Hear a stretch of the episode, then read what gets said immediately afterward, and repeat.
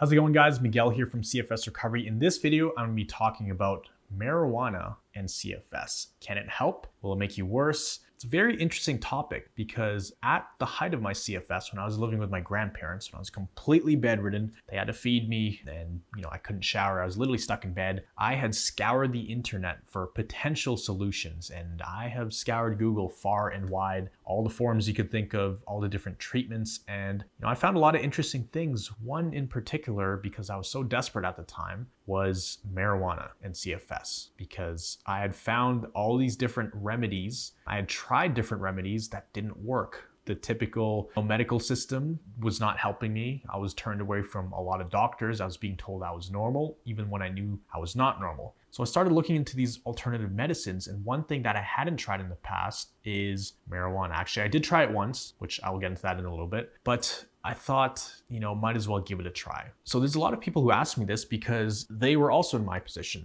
You have tried lots of supplements from naturopaths. You've tried medication from doctors. You've tried different treatments that didn't really work.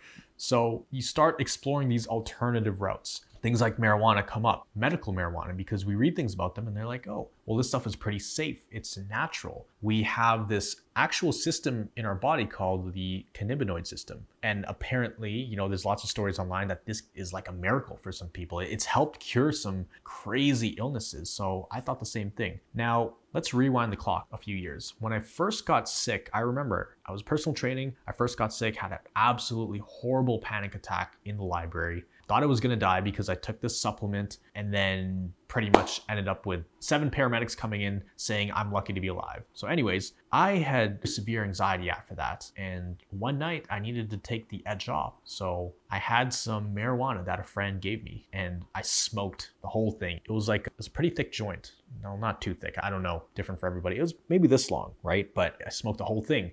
And then I was playing video games to try to relax for the first hour, it was good. It was nice. I was feeling relaxed. I was listening to music. I was even eating ice cream at the time. This is before the food sensitivities kicked in. But my mom came home and I heard her open the door and you know, my parents weren't opposed to me doing that stuff because I had done it in the past before. As long as I was staying out of trouble and I was getting good grades in school and doing something with my life, they were okay with it. So she comes into the door. It wasn't even me being scared to tell her that you know, I just smoked some weed. It was the sound of the door that startled me. Like the way she just swung it open, I heard the keys jingle and I was like, whoa, that kind of startled me. But next thing you know, that feeling of being startled, that kind of panic emotion, it just kept building up. And then within 10 seconds, I just threw the controller on the ground, ran to the sink for some reason, started drinking water, and had a massive panic attack. I said, Mom, call the ambulance right now. I'm having a heart attack. And then I remember it was November. Here in Vancouver, November is actually extremely cold. Sometimes it's snowing. I remember I ran outside. It was raining, pouring rain, and I lay down in my driveway because I felt like my body was on fire. Like it was the worst panic attack ever. So I was lying there on my driveway, rain falling down on my face, mid November it's freezing cold. I'm like, I'm gonna die right here. This is it. Like, I messed up. I messed up big time. So I had the worst panic attack ever. Anyways, the ambulance comes, they pick me up, they give me Ativan. I wake up in a hospital and they're like, yeah, don't do that. So that's my first experience with marijuana when I had CFS. So right off the bat, I knew that this would be a bad idea in the future. I don't want to touch it. I don't want to smell it. I don't want to get anywhere near it. Just like the same way I thought about energy drinks and caffeine and stimulants, because those things really mess with my heart rate. Like I drink a small cup of hot chocolate, heart rate would be through the roof. Even the sight of energy drinks, I had PTSD from it because, you know, I've had a few panic attacks from them before as well. But with marijuana, I knew from that point, I was like, okay, this is not good. It'll make me feel really relaxed in the moment. It'll actually feel good. But then as soon as it wears off, or if it gets to that point where I start panicking, it's bad, like very, very bad. So, anyways, fast forward a few years later, you know, within that time period, I got better, went off work because I got sick again, back to work, sick, back sick, back to work. And then the fourth time was a complete crash where I couldn't even walk for eight months. So I think four months into that eight month bedridden stage, I was desperate. So I found this thing online called Phoenix Tears. Actually, one of my friends told me about it. He was like, hey, I know you've been struggling. You've tried everything. Have you tried these Phoenix Tears? Now, keep in mind, I'm just telling you guys this because it's my experience with this stuff. I'm not saying go out and try this at all. That's not what I'm saying. In fact, you probably shouldn't try this. But something called Phoenix Tears. It's some very potent THC oil that is known to basically cure miracles from what I read. It's like people would have cancer or skin cancer, they'd rub it on their skin, next day it's gone. Apparently, I watched documentaries on this stuff. People who had other serious issues, this would cure it. So I was like, okay, let's give it a try. So I remember my friend brought me this syringe basically oil. And I took a little bit because I was so desperate. I was willing to try anything. I took a tiny bit, literally like a sliver of my fingernail, just the tip of a pin, basically. I put it under my tongue because apparently that's how it gets absorbed. And then within five seconds, it's high, right? I was high. And it was actually nice for that first hour. Again, it was nice because I was eating food at the time. My grandma cooked me a delicious meal. All our meals were absolutely delicious. Shout out to my grandma. And the food tasted so good. And I felt like I could eat two plates of this stuff. I had the munchies. But I kept having these crazy panic attacks. But at the time, I knew that like I had been through so many of them that I knew it wasn't going to kill me. My girlfriend at the time was sitting down beside me and she was helping kind of keep me calm during these panic attacks. And I would tell her, "Oh my goodness, like the food tastes delicious, but my body is something is off here. Like physically, my heart rate is through the roof. Mentally, I feel relaxed. It was really weird. My body was really confused, and we put our hands or our fingers on like my neck and my heart rate was like do do do do do do do do do do. It would come back down. I'd go back to eating. It would come up again. And so it really just threw my body for a tailspin.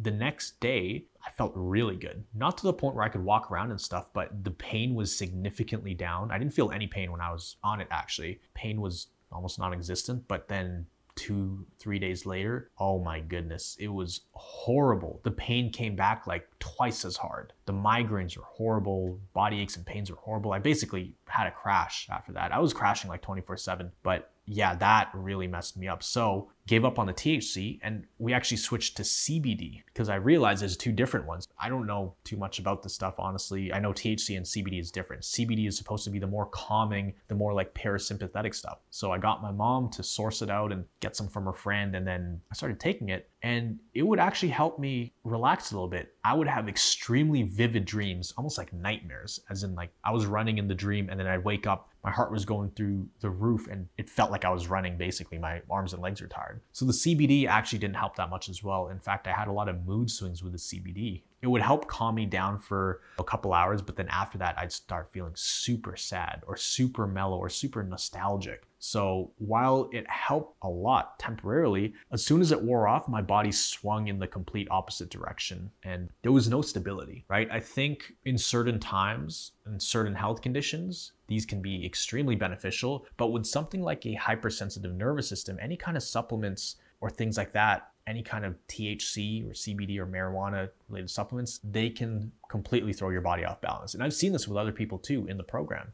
I've seen people try eating like marijuana cookies and it would be fine. It would actually work great for a couple months. But then once your body starts building a tolerance to it, it starts wearing off, you can actually feel even worse after because maybe you'll sleep good for a month or two months. As soon as that stuff starts wearing off, well, guess what? Now you're not sleeping at all. And there's a guy in the program, he actually did this, right? Like he was doing so well in the first couple months. And I was like, yeah, this is awesome, man. Just keep it up. And then two months later, I find out there's actually this whole other factor I wasn't even aware of. There were the marijuana cookies. And I was like, man, I didn't know about that you have to stop that. At least taper off of it because this is going to put you in a deeper hole. Trust me. It feels okay now, but it's going to make you go backwards. And he was like, Yeah, but it helps me this and that. But, anyways, after some time, eventually it did get to the point where it wore off. It didn't have any positive effect. And in fact, his body moved into the opposite direction and actually got worse. So then he was like, yeah, okay, probably shouldn't have done that. I've also seen it with people doing CBD supplements.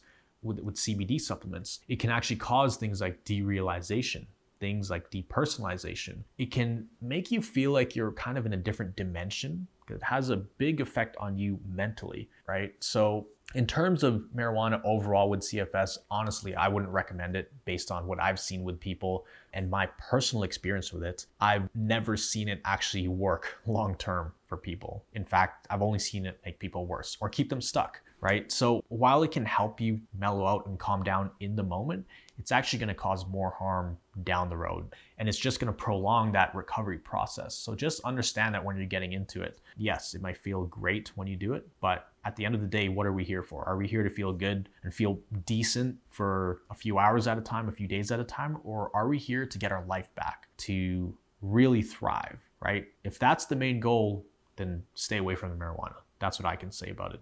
Because while it may work for the short term, it does have a massive rebound effect where you will pay the price down the road. And it's not a fun one to pay. So I actually made a video about supplements and all of that. You can watch it up here. I dive really deep into the effect supplements and medications have on your nervous system. I'm not saying all medications are bad or all supplements are bad.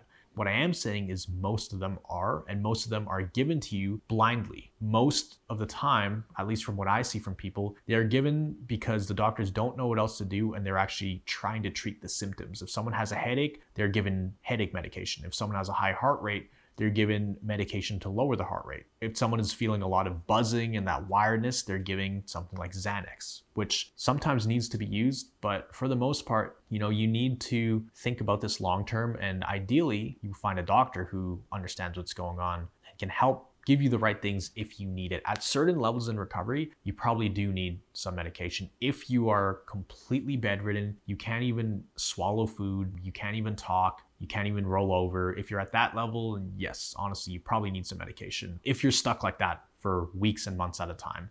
If you're in a crash that only lasts for a few days, you probably don't need it. But if you are at an extreme level, like I just described, you probably need it. So as you all know, I'm not a doctor. I cannot recommend any medical advice on what you guys should do. I'm just telling you what my experience is and what I've seen with people, just for all liability purposes. I have seen certain medications work well with some people. I myself, I took an SSRI as well as a very mild anti-anxiety for the first few months getting out of the hospital, and I found that to really help. But I've seen many people recover without it. I needed it because I was at an extreme place. So as always, we do a subscriber comment highlight of the day. In this video, it's gonna be from Hannah. She says, congratulations, Miguel. I can't wait to get a hold of it. This is about the book that I actually just launched recently. I can't wait to get a hold of it, and it's super generous of you to sell it for such a low price. Your channel has opened my mind to a new way of approaching my fatigue issues, which have been going on for years at this point. At first, when anxiety was brought up, I thought, nah, that's not me, but I've since realized I've been living with quite a high level of background anxiety about pretty much everything without being conscious of the extent of it. I've been gradually watching some of your videos, but I am excited to get into the book. Yes, so with the book, I priced it as cheap as Amazon would let me. Honestly, I don't care if I make a penny on that book.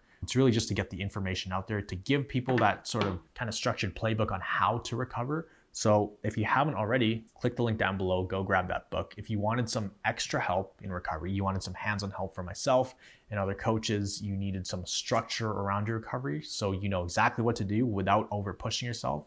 So that way you can gain consistent and predictable progress. You can also apply for the Recovery Jumpstart program. We're always looking to help more people all around the world. We see it every single week. There's so many wins in our inner circle community. Click that link below. You can apply to see if you're a good fit for the program. If you are, then I would absolutely love to help you out. Make sure to hit that like button. Comment down below your biggest takeaway from this video for a chance to be featured in the next video in the subscriber highlight comment. Always remember, you are a thriver and you are just one mind shift away from living life with thriving health. I'll see you in the next video.